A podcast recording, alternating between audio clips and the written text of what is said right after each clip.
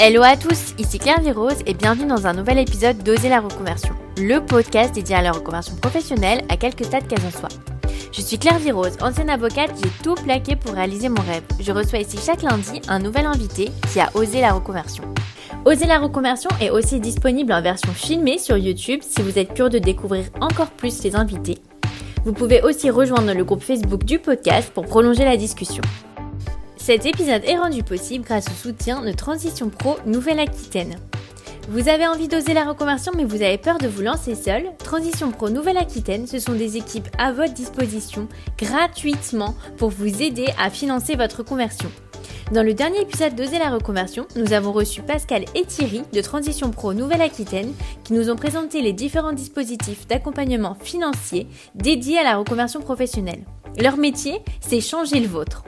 Grâce à Transition Pro Nouvelle-Aquitaine, vous pouvez suivre une formation pour changer de métier tout en restant salarié de votre entreprise. Démissionner de votre job pour créer votre entreprise tout en percevant les allocations chômage ou faire reconnaître votre expérience professionnelle pour faire évoluer votre carrière.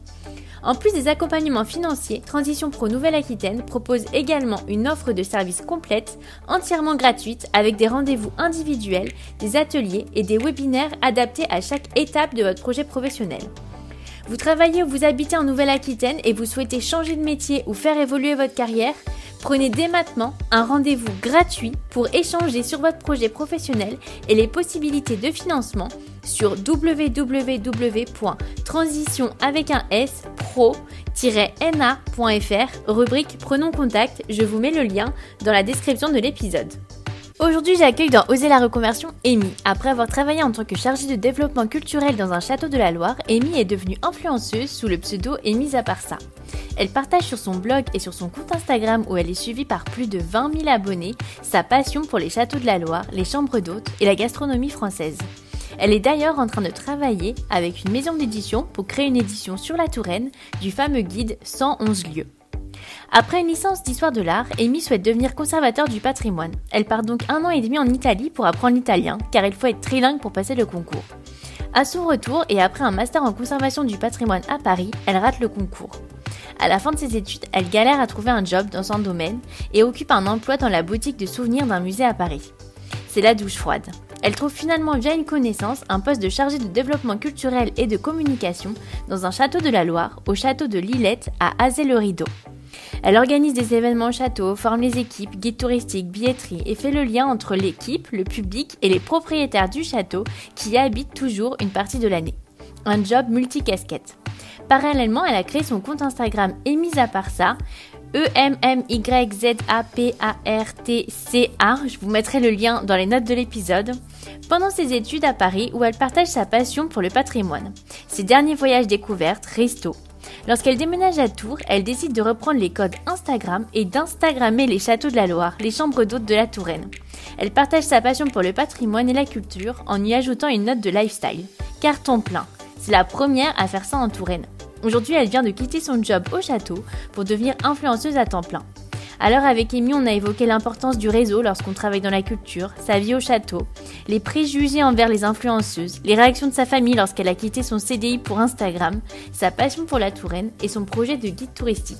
Et je ne vous en dis pas plus et laisse place à ma conversation avec Amy. Bonjour Amy, bienvenue dans Oser la reconversion. Bonjour Claire-Vie, merci de m'accueillir. Je suis trop contente euh, de t'accueillir au micro d'Oser la reconversion parce que je sais que tu suis depuis un moment. Alors, est-ce que tu peux nous dire quel est ton métier actuel? Actuellement, je suis créatrice de contenu sur les réseaux sociaux à temps plein. Et alors, est-ce que tu peux nous raconter peut-être un petit peu ce que tu fais sur les réseaux sociaux, euh, ta particularité? Oui, bien sûr. Euh, du coup, moi, je suis plutôt dans les thèmes euh, du patrimoine, du tourisme, de la gastronomie, mais j'ajoute aussi ma petite touche de lifestyle à tout ça. Franchement, ça n'a rien à voir avec les influenceuses un peu qu'on imagine, enfin le, cliché de l'influenceuse. Donc, j'ai vraiment hâte que tu nous racontes. Et alors, est-ce que tu peux nous raconter un peu quelles études tu as fait et ton premier métier? Alors, j'étais passionnée depuis très très très longtemps par les musées et les monuments historiques. Donc après le lycée, je suis partie en licence d'histoire de l'art.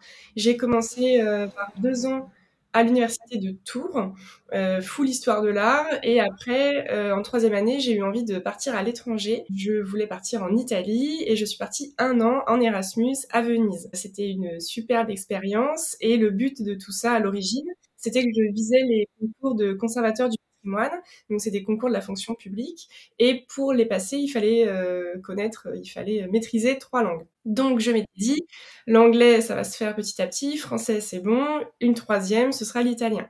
Et quand je suis partie à Venise, tous les cours étaient en italien, mes colocs étaient italiens, je ne parlais pas un mot à l'époque donc c'était les débuts c'était un peu compliqué c'était d'apprendre la langue donc euh, pour ça c'était bon donc ensuite euh, j'ai postulé un master à Paris j'ai pas été prise mais c'était toujours dans ce but de conservateur du patrimoine j'ai postulé au Louvre j'ai jamais été prise donc j'ai fait un stage à Lille euh, j'ai fait un master pardon à Lille avec des stages ça c'était vraiment très important. Je voulais commencer à, travailler je voulais voir ce que c'était le monde de, de la culture. Finalement j'ai fait que une année de master 1 parce qu'en master 2, j'ai retrouvé un stage en Italie qui était pile pendant la période des cours. Donc de septembre à mars, j'étais en stage à Rome et j'ai fait mon stage à la Villa Médicis qui est l'académie de France et il fallait maîtriser l'italien et tout. Voilà, donc euh, j'ai pu avoir cette opportunité, c'était juste génial.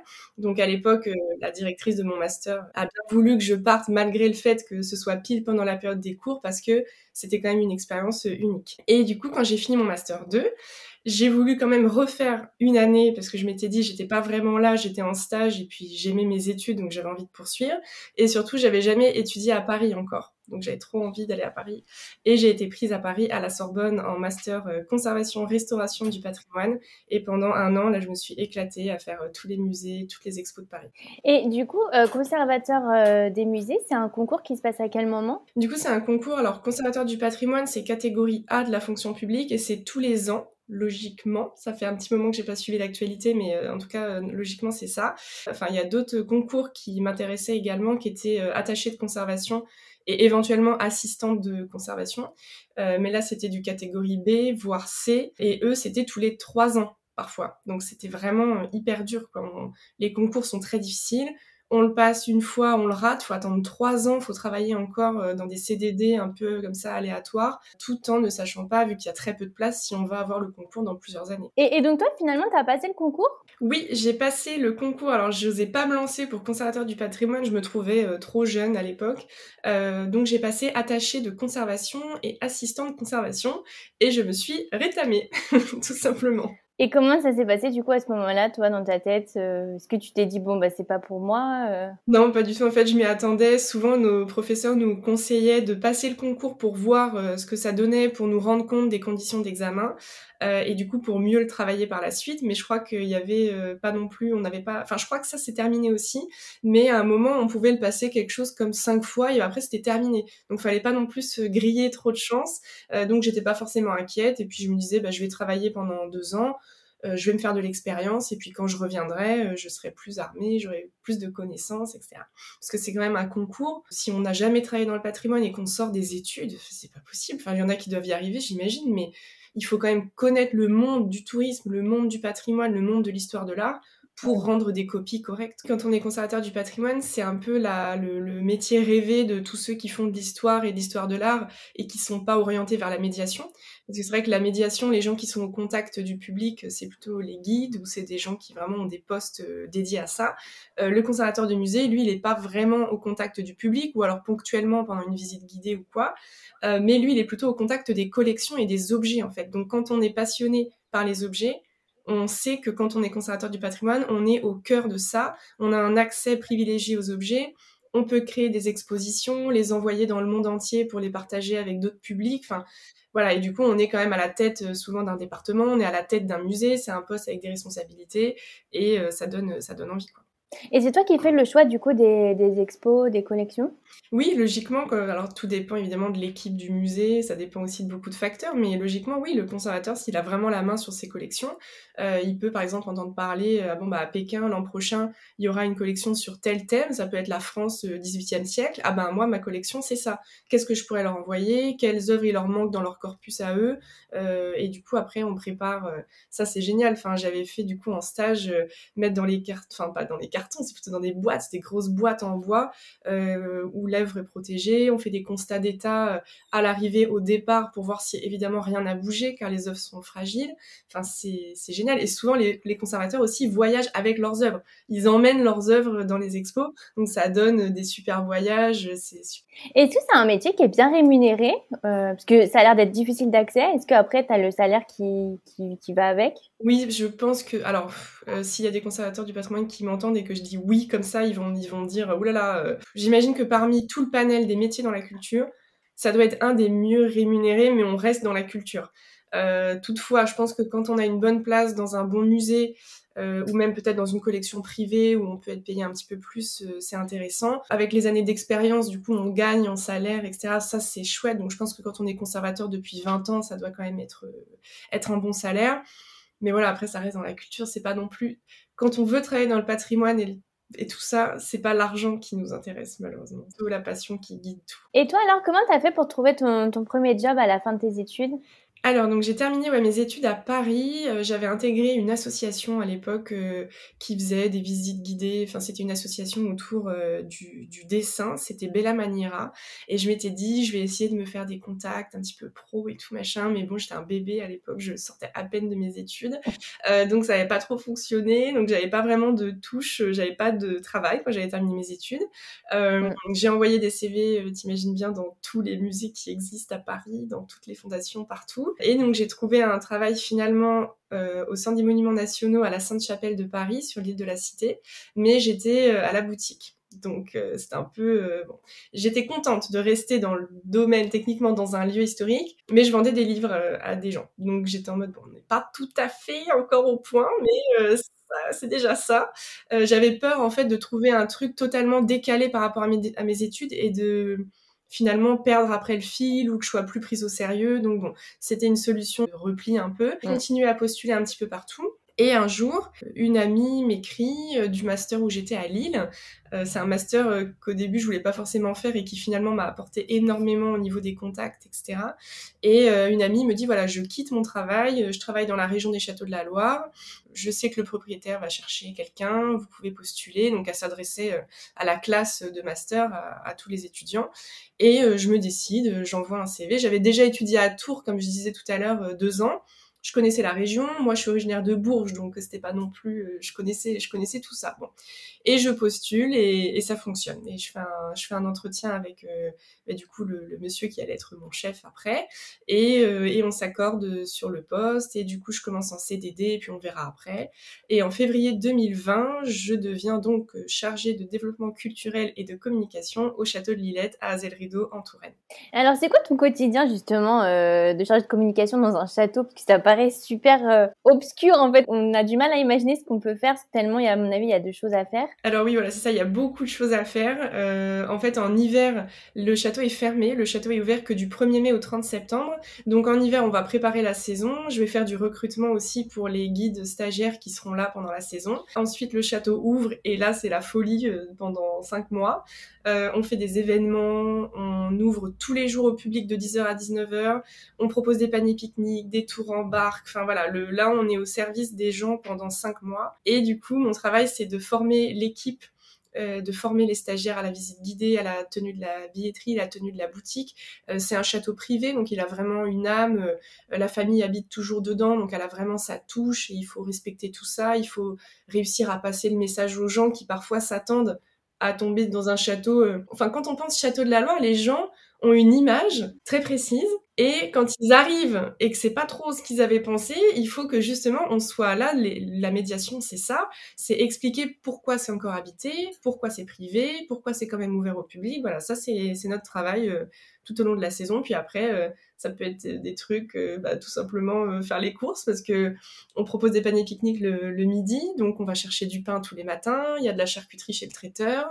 Il y a plein de petits produits locaux qu'il faut qu'on recommande tout le temps. Enfin voilà, c'est tout un cycle qui se répète tout au long de la saison. C'est vrai qu'en fait, ça a une dimension beaucoup plus vivante que ce qu'on imagine. On imagine quelque chose un peu de, on est dans un château où tout est, tout est inhabité, voilà, des, des meubles qu'on ne peut pas toucher, alors qu'en fait, toi, ce que tu décris, c'est vraiment quelque chose où tu es très en contact avec le public. C'est ça. En fait, on est au contact du public pendant toute la saison. On est aussi, bien sûr, avec les propriétaires qui sont là, qui travaillent aussi pour leurs monuments tous les jours, euh, qui sont présents pour tout, au contact des visiteurs eux aussi, qui même sont dans les jardins s'il faut. Enfin voilà, c'est vraiment... Euh, en fait, c'est oui, c'est très dynamique. Et les gens, quand ils arrivent, souvent, ils nous disent, mais... Euh, et les gens qui n'ont pas suivi la visite guidée, ils nous disent, mais c'est habité et on leur dit oui, oui, oui. Ils me disaient mais oui, mais on voyait des photos, euh, des meubles personnalisés, une cuisine assez moderne, on comprenait pas. Et en fait, oui, on dit aux gens c'est bien habité euh, pendant que quelques mois de l'année. Les propriétaires en fait habitent ce château. On visite le rez-de-chaussée et le premier étage, ils habitent dedans. Mais forcément, quand il y a les visiteurs, c'est pas compatible. Donc, ils déménagent dans une ferme qui est au fond du parc et ils déménagent pour laisser la place aux visiteurs pendant cinq mois. Et toi, donc, tu travaillais, euh, tu étais toute seule avec ton boss plus les, les guides. C'est plus pour savoir les perspectives d'évolution. Par exemple, si on se lance comme toi, comme charge de développement du château, après, en gros, l'évolution, ça serait d'être le, le responsable du château? Ben, dans le cadre de, du château où moi j'ai travaillé, pas vraiment, parce que comme je disais, comme la famille est très impliquée que c'est leur maison, leur lieu de vie, il n'y a pas vraiment de perspective d'évolution. Moi, le travail que je faisais, à l'origine, avec mon chef, on s'était dit qu'on partait sur un an. Finalement, je suis arrivée en février 2020, donc un mois après, on était tous confinés, c'était le début du Covid et tout ça. Donc j'ai fait une saison, mais une saison euh, où on avait commencé en retard, etc. Donc je voulais faire une deuxième saison pour savoir ce que c'était vraiment. Et puis finalement, la deuxième saison, le Covid était encore un peu là, donc j'en ai fait une troisième pour enfin voir qu'est-ce que c'est une saison normale? Et puis bon, bah, on connaît maintenant le, toute la crise actuelle. Enfin, il n'y a jamais vraiment de situation normale pour le tourisme. Mais voilà, j'étais censée faire un an, étant donné qu'il n'y a pas de perspective d'évolution dans le travail que je faisais. Mais je suis restée un peu plus longtemps à cause du contexte actuel. Et ton responsable, c'était, il était de la famille du château? Tout à fait, c'était le propriétaire du château. Ah oui, d'accord. Et comment ça se passe justement, ce côté un peu vie pro, vie, vie privée? Mais On s'entendait très bien, donc euh, ça se passait bien, mais c'est sûr que c'est il faut savoir euh, lier tout ça, euh, lier le fait que ce château c'est un monument historique, c'est la maison de mon chef, c'est un lieu que les visiteurs visitent. Enfin, tout est un peu mélangé, mais il y avait quand même une bonne dynamique et, et surtout, enfin, mes stagiaires, toute mon équipe était vraiment eux aussi passionnés de patrimoine, avaient cette envie de partager le lieu, même si c'était pas le leur. Enfin, c'était eux, ils sont ils sont logés sur place, donc on va dire que c'était entre guillemets leur petit, enfin leur chez eux, mais quelques mois dans leur vie. Enfin, donc ils vivaient aussi une expérience exceptionnelle. Enfin voilà, tout ça euh, fonctionnait euh, bien. Et quel conseil tu donnerais aux auditeurs, par exemple, qui rêveraient de travailler dans le patrimoine? Alors mon conseil numéro un, c'est euh, vraiment travailler votre réseau et travailler-le très tôt. Parce que on se dit toujours que le réseau, on va se le faire quand on est dans la vie pro, mais dans la culture, dans le patrimoine, on ne trouve pas de travail, malheureusement, ou alors c'est très rare. Euh, sans vraiment connaître un petit peu. Enfin voilà, moi j'ai eu un contact avec une amie de master. Les gens autour de moi, il y en a très peu qui ont postulé à des offres comme ça en de nulle part, euh, connaissant personne et qui ont, qui ont eu le poste. Donc ce serait mon conseil pour les étudiants.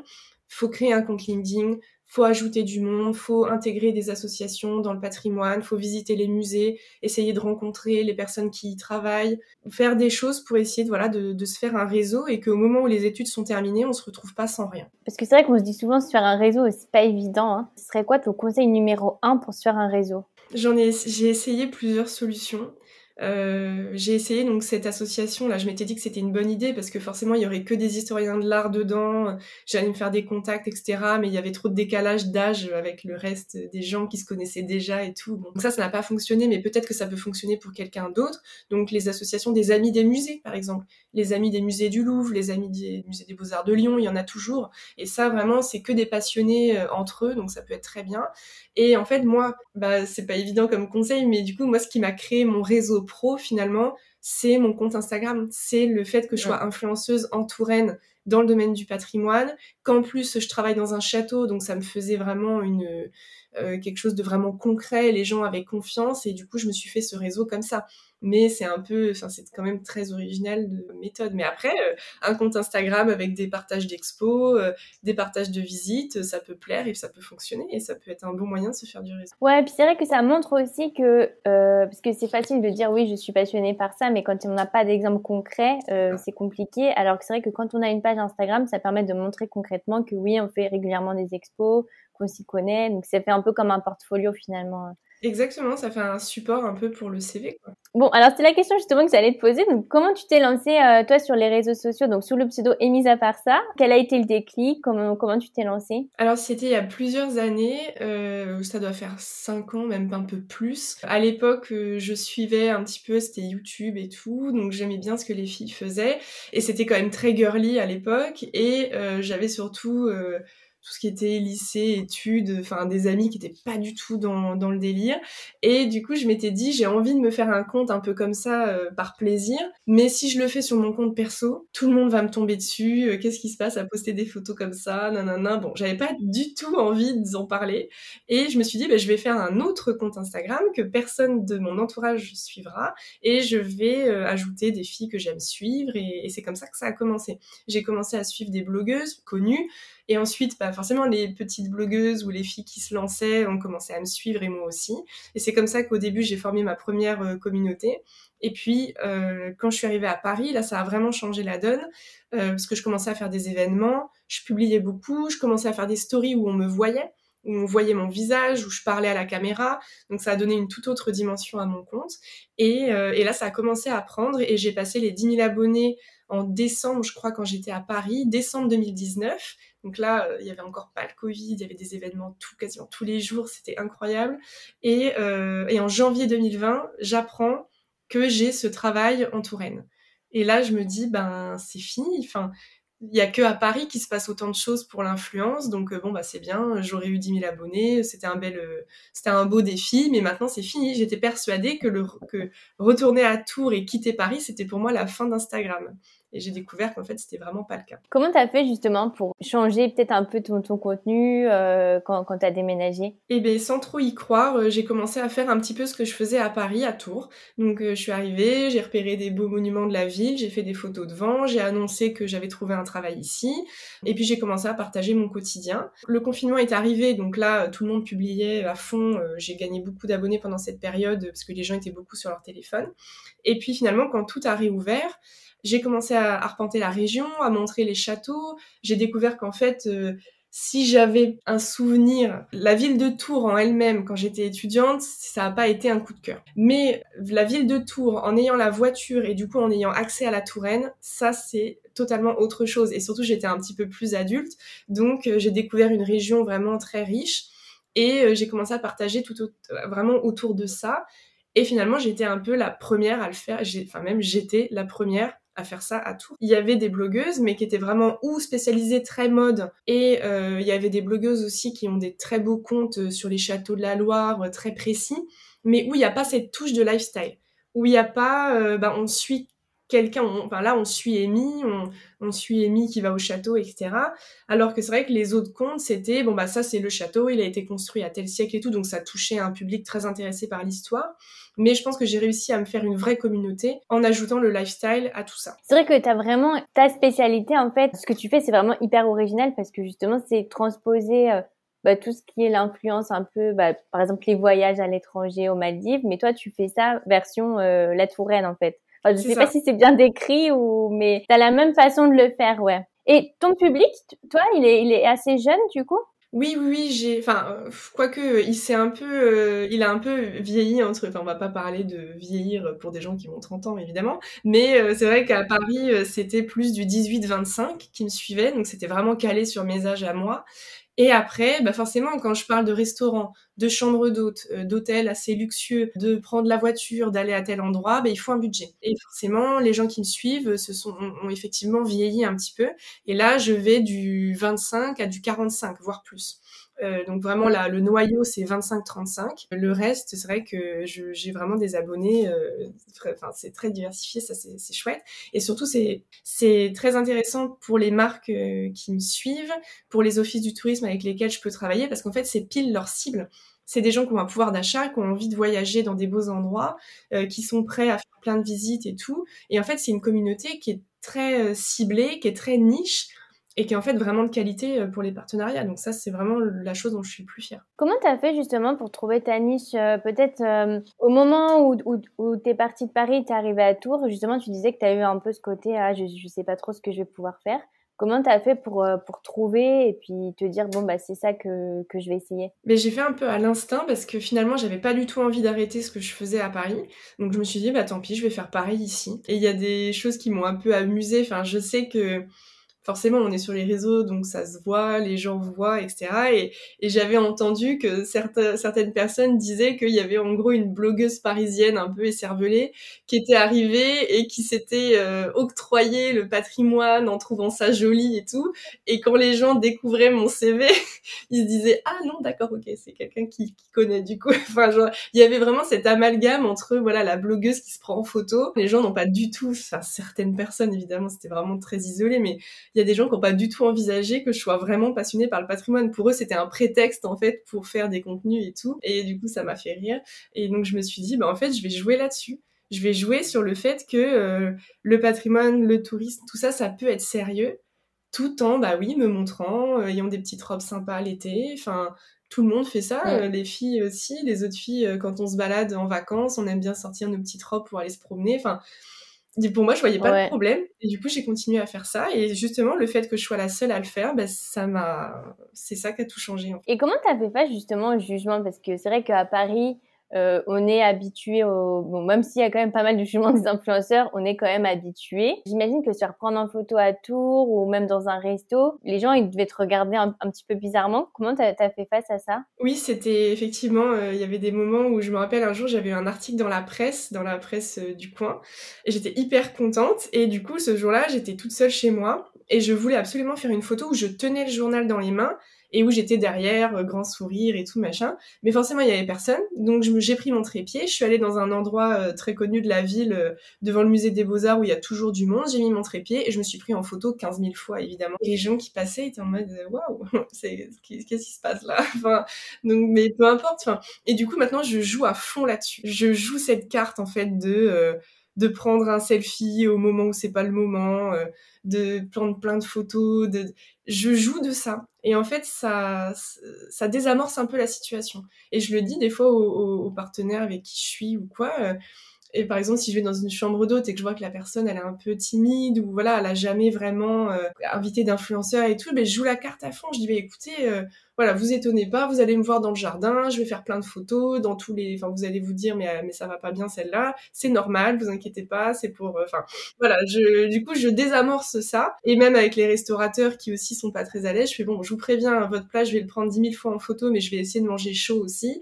Euh, je suis une professionnelle, euh, comptez sur moi. Enfin voilà, vraiment pour mettre les gens à l'aise, je parle de tout ça très simplement et ça fonctionne. Ouais alors justement c'est la question que je voulais te poser. Ça doit pas être évident parfois de convaincre les euh, chambres d'hôtes, euh, les restaurants de ta région de l'importance de l'impact que va avoir les réseaux sociaux. Ils connaissent pas forcément ou peut-être ils se disent bon bah moi j'ai pas besoin de ça. Comment tu fais toi justement pour euh, bah, pour, en discuter avec eux? Alors ça arrive assez peu parce qu'en fait je ne démarche pas. Tout le monde me contacte et vu le travail que j'ai à faire déjà, il n'y y a pas de démarchage. Je n'ai pas envie d'essayer de convaincre. En fait, ça me j'ai pas la force euh, parce que c'est vrai qu'en ayant été à Paris et, que tout soit évident avec l'influence euh, et même ici en trouvant aussi des, contrats etc avec des gens qui sont persuadés que c'est le cas j'ai pas la force. Je laisse le travail à quelqu'un d'autre euh, d'aller démarcher expliquer convaincre pour qu'au final ça soit pas compris, ça soit pas apprécié à sa juste valeur. J'ai déjà trop de travail, euh, j'ai pas la force de, de, faire ces démarches. Et alors aujourd'hui tu fais toujours les deux en même temps, donc tu es toujours au château et créatrice de contenu? Et oui, mais ça va être euh, fini dans peu de temps. j'ai posé ma démission au château et du coup je, je, pars le 1er octobre.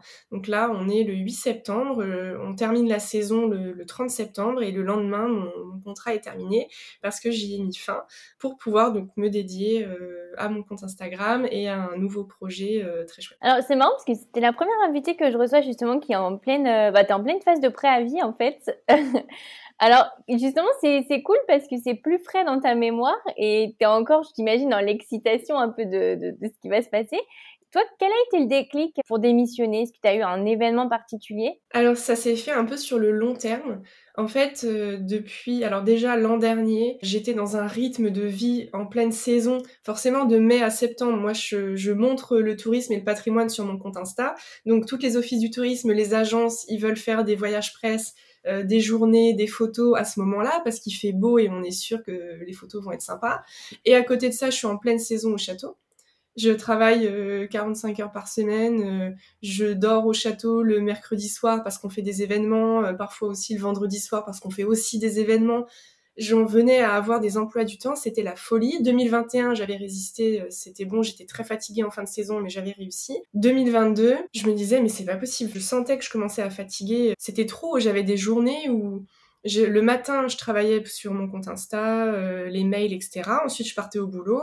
Pause midi, euh, pareil, je passais des coups de fil, des trucs comme ça. Je reprenais le boulot l'après-midi. Une fois que j'avais terminé le boulot le soir, dans la voiture, je passais des appels. J'arrivais à 20h à Tours, les supermarchés, tout était fermé parce qu'ici, euh, oui, ça ferme tôt.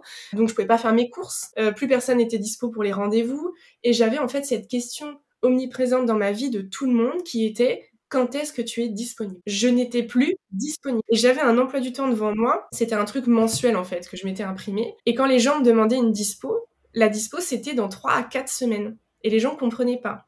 Ils me disaient, mais oui, mais pour ton jour de repos, on peut se voir, mais il n'y avait pas de jour de repos, parce que je travaillais au château et mes jours de repos du château étaient dédiés à Instagram.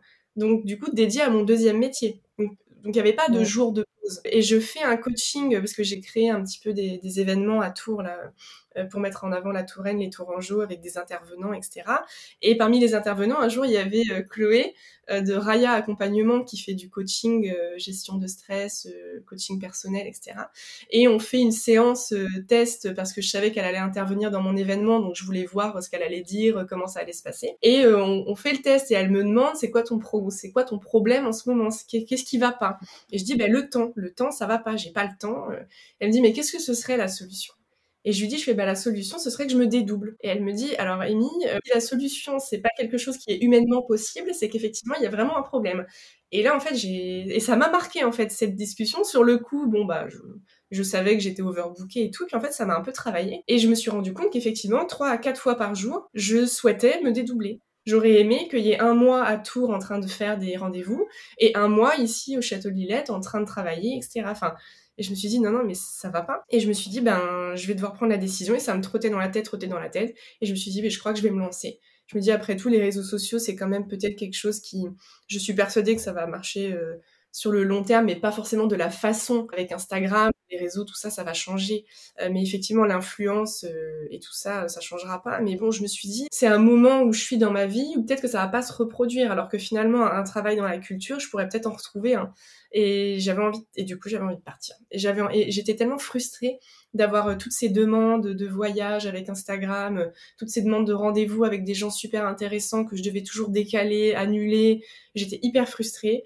Et je me suis dit, ben, peu importe la peur de pas avoir clairement assez d'argent, hein, il n'y a pas d'autres mots. Hein. Euh, c'est vrai que comme c'était un complément de salaire pendant un moment, je me suis dit, mais ça va peut-être pas suffire, mais c'était un complément de salaire parce que j'y étais pas à 100%. Donc à voir maintenant si j'y suis à 100% ce que ça va donner. Il y a encore quand même beaucoup d'inconnus. Mais j'ai envie d'y aller. Et, c'est marrant quand tu dis te dédoubler. Est-ce que tu penses qu'il y avait le côté, euh, le côté sérieux, bien pour la société, c'était la Amy du château, et le côté, euh, ce que toi, tu as vraiment envie de faire, un peu plus excitant, c'était la émis euh, plus euh, Instagram? Oui, bah il y avait vraiment ça. et pour un exemple un peu rigolo, mais c'est que j'avais ma tenue pour travailler au château. Donc évidemment, il y a, voilà, on a un public un peu âgé et tout, donc on essaie toujours de mettre des, des robes, des trucs un peu machin. Bon. Et le soir, je me changeais et je partais et parce que j'allais faire des photos ou parce que j'allais dans des lieux un peu à Tours euh, où j'avais pas envie de m'habiller en robe longue enfin et du coup je, je me changeais quoi. Donc vraiment il y avait un espèce de dédoublement de personnalité où effectivement il y avait la Amy du château et la Amy euh, du soir quoi. Enfin c'était marrant. Comment ça s'est passé les réactions de ton entourage de ta famille euh, ils l'ont bien pris? Alors, comme ça fait déjà deux ans que j'avais ma micro-entreprise avec Instagram, ils savaient que ça commençait à marcher de façon un petit peu pro. Euh, alors évidemment, euh, enfin moi, il n'y a aucun auto-entrepreneur dans ma famille, ça n'existe pas. Donc déjà, j'ai découvert le concept en mai 2020. Hein, je, je, savais à peine ce que c'était. Quand je me suis lancée, c'était vraiment l'inconnu total. J'avais personne pour me conseiller, mais personne. Donc euh, mes parents ont toujours eu beaucoup confiance en moi, donc euh, ils sont à fond derrière le, le projet.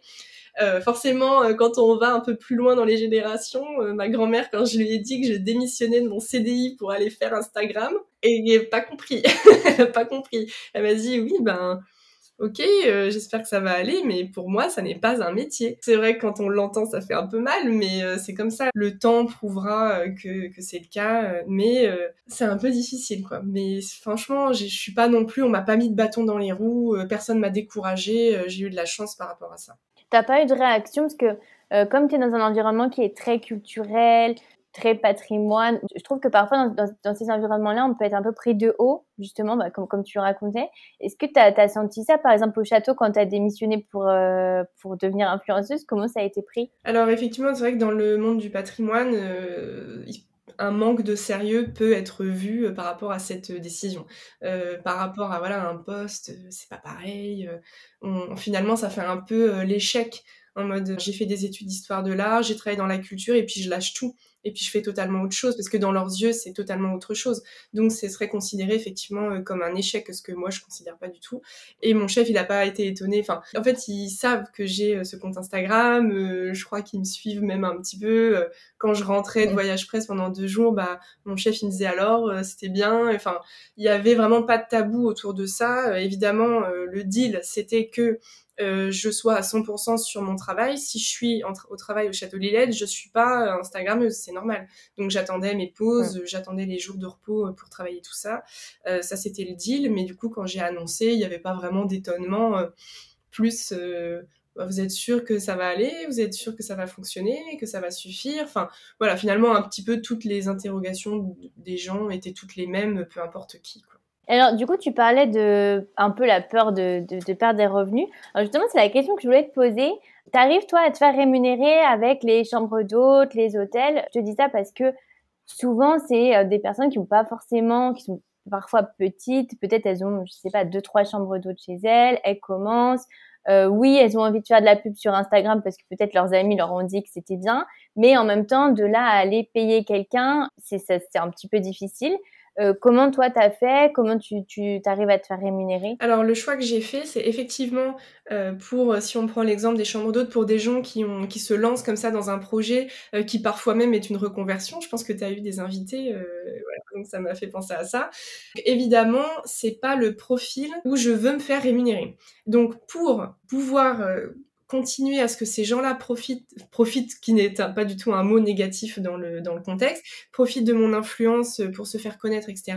Et bien justement, c'est la touche de lifestyle dont je parlais tout à l'heure et cette touche de lifestyle qui me coûte parfois euh, du sérieux aux, yeux de certaines personnes. C'est comme ça que j'arrive à, à continuer d'être rémunérée. C'est avec des marques qui me contactent. Ça peut être des marques euh, d'alcool, parce que là, il y a toujours un peu de budget hein, quand c'est de quand c'est du vin spiritueux. Euh, ça peut être euh, ben voilà, des, des, objets de déco, des, des choses qui finalement s'intègrent dans mon contenu lifestyle, qui sont pas forcément patrimoine, mais que je continue de faire parce que ça me nourrit et parce que ça me permet de continuer à, si c'est un petit château privé, bah, justement, ne pas me faire rémunérer. Alors, je demande quand même, surtout dans le contexte actuel, peut-être au moins le dédommagement des frais, euh, frais kilométriques ou euh, les billets de train, etc. Parce que, enfin, avec la vie actuelle, euh, les trajets maintenant ça coûte très cher. Donc en fait, voilà, le deal, on essaye de se faire le deal que je viens, je ne suis pas payé, mais ça ne me coûte rien.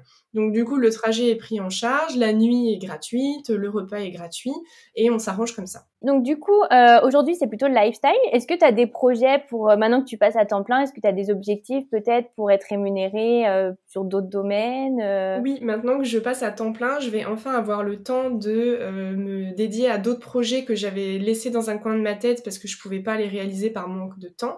Et surtout aussi, ce qui a un peu déclenché en plus tout ça et ce qui m'a permis d'avoir confiance partir, euh, c'est qu'il y a une maison d'édition euh, allemande qui m'a contactée en juin dernier et qui m'a proposé d'être euh, l'auteur d'un guide touristique sur la Touraine. Et quand j'ai reçu ce mail, je l'ai lu euh, trois, quatre fois. Euh, j'ai eu peur que ce soit quelque chose de faux. Je suis allée voir le site de la maison d'édition. Euh, les guides, ça s'appelle 111 lieux. Et du coup, eux, à la base, ils faisaient ça en Allemagne, dans les régions d'Allemagne. Donc 111 lieux dans telle région. Là, je me rends compte que je ne saurais pas citer une région d'Allemagne, à part peut-être la Bavière. Je sais même pas. Bon, je, je dis rien. mais donc voilà, ils ont décidé de, de faire ça en France. Donc ils ont déjà sorti 111 lieux à ne pas manquer en Franche-Comté, 111 lieux à ne pas manquer dans telle région, voilà. Et ils n'avaient pas encore fait la Touraine, donc ils étaient à la recherche d'un auteur et ils sont tombés euh, sur mon profil grâce à mon compte Instagram et ils ont décidé que, euh, que c'était moi. On a fait plein de d'essais, j'ai envoyé une liste des lieux pour voir si ça leur plaisait, si on était sur la même longueur d'onde. Donc ça c'est euh, le nouveau projet parce que ça va être un sacré travail de rédaction. Et puis j'ai pour projet de faire plein d'événements en Touraine, de rencontrer ma communauté tourangelle qui est super qui est vraiment euh, hyper réactive, euh, hyper proche de moi, hyper euh, qui a confiance. Et du coup c'est c'est aussi pour moi c'est aussi ça que je fais que je dis aux gens, je fais moi si je viens dans un lieu, si j'en parle, j'ai tellement la confiance de ma communauté que c'est que je suis sûre de moi à 100%, je peux pas me permettre. OK, je fais des collaborations rémunérées parfois avec des marques pour me nourrir, mais jamais je ferai une collaboration qui pourrait me mettre en porte-à-faux avec ma communauté. Si je fais quelque chose, c'est que euh, c'est correct.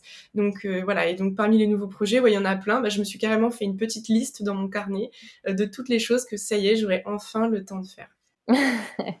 et, d'ailleurs, ça me fait penser, j'aurais dû poser la question avant, mais les offices de tourisme, elles rémunèrent pas non plus les, influenceurs Si, si, si. Et pareil, il faut, il faut négocier. Ça dépend pour quelles opérations. mais c'est vrai que ça fait partie des, des clients qui peuvent rémunérer. Et alors, est-ce que tu aurais peut-être une anecdote d'un voyage presse euh, influenceur à nous raconter ou quand tu as été en chambre d'hôte? Là, tout de suite, je pense à la première chambre d'hôte qui m'a fait confiance parce que forcément, pareil, c'était pas un format qui était très connu sur les réseaux. Enfin, autant les hôtels, les blogueuses voyage, les blogueurs voyage font beaucoup d'hôtels, etc. Mais les chambres d'hôtes, pas tant que ça. Et du coup, vraiment, je parle de vraiment, parce qu'il y a des chambres d'hôtes qui, ont, un succès de fou sur Insta, mais je les trouve un peu hors catégorie. Et du coup, là, c'était vraiment une chambre d'hôte en Anjou qui s'appelle le Moulin de Gaubourg. Et euh, c'était les enfants de la propriétaire de la chambre d'hôte qui avaient parlé de mon compte et qui avaient dit, mais ce serait bien, maman, que tu le fasses et tout.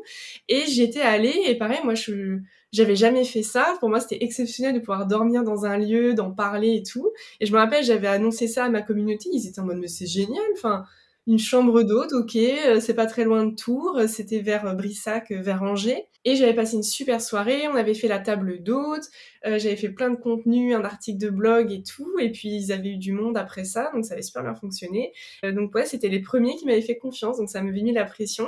Et après, bah, c'est comme tout sur Instagram, une fois qu'on a fait un truc, après c'est parti.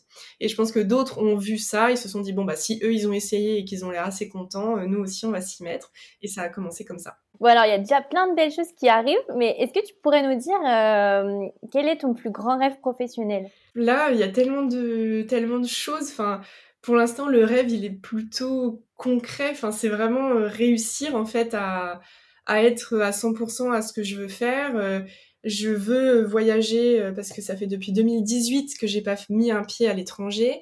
Donc là, j'ai prévu en octobre, euh, le 1er octobre, je finis mon contrat. Le 4 octobre, je suis en Grèce pour quasiment un mois. Donc euh, je suis hyper contente.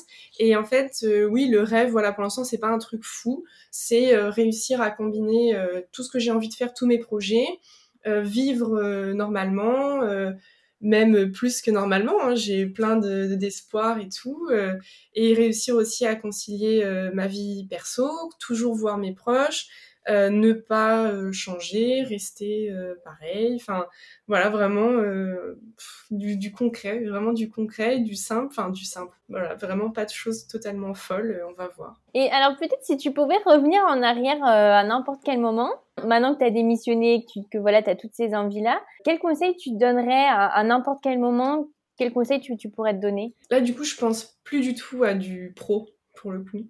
C'est plutôt du perso, parce que c'est vrai qu'on n'en parle pas sur les réseaux, mais euh, j'ai vécu entre 2020 et 2021 des moments difficiles euh, niveau perso.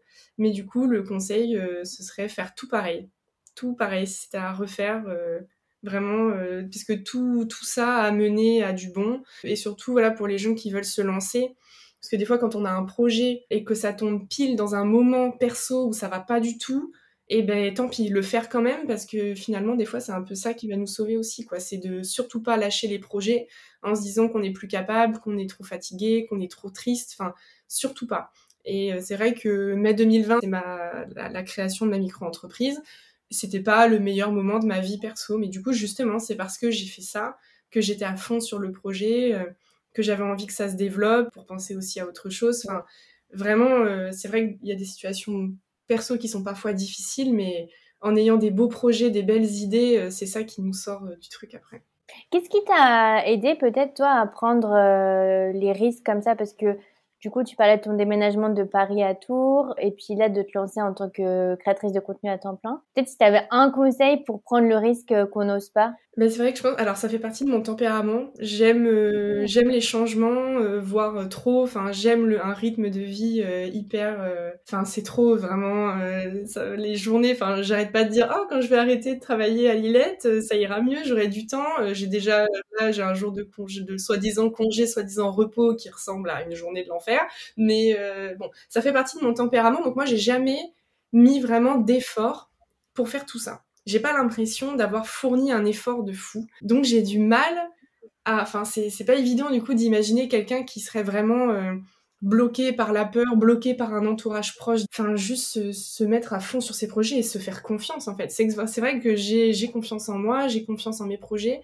Et vraiment, je pense que tout est lié à ça. Il faut se dire que si on a eu cette idée, si elle nous trotte autant dans la tête, c'est bien qu'il y a une raison. Faut y aller.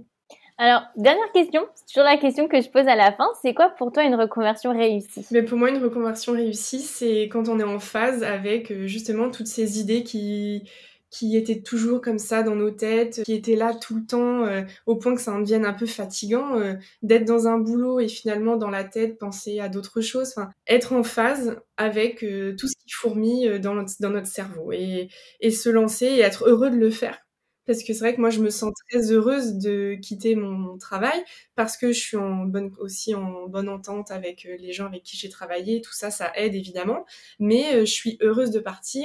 Je suis heureuse d'aller vers cet inconnu. On verra. Mais je pense qu'il faut y aller avec entrain euh, et essayer de se dire c'est c'est peut-être une fois dans la vie qu'on fait ça de se reconvertir totalement d'aller vers une nouvelle vie. Enfin c'est génial en fait. Ouais, de pouvoir sauter dans le vide justement avec cette excitation en fait on va dire, j'ai pas envie de dire que la peur parce que je veux pas minimiser, mais euh, si on a l'occasion que derrière ça suit les finances, qu'on a le moyen et, et même si quoi, enfin il faut se lancer. Je pense que vraiment, euh, si tout ça, ça nous trotte autant dans la tête, euh, c'est que c'est que c'est pour nous.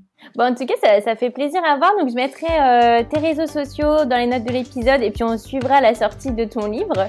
Un grand merci, Amy, pour tout ce que tu as partagé. Merci, Clary. Je suis vraiment ravie de parler à ce podcast que j'écoute très souvent dans ma voiture et qui m'a aussi encouragée à sauter le pas. Ça a fait partie, tout ton travail à toi du podcast, d'interviewer plein de gens comme ça, ça a fait partie euh, des choses qui m'ont motivée. À chaque fois que j'écoutais un podcast, j'étais euh, survoltée. Je me disais, allez, euh, bientôt ce sera moi et tout. Donc, merci à toi.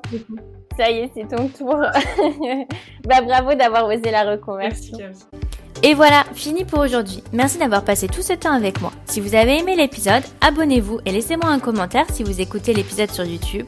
Et si vous écoutez l'épisode sur Apple Podcast, abonnez-vous laissez une note 5 étoiles et un avis. C'est ce qui donne le plus de visibilité à ce podcast. N'hésitez pas à en parler autour de vous et à partager l'épisode sur les réseaux sociaux pour aider un plus grand nombre à oser la reconversion.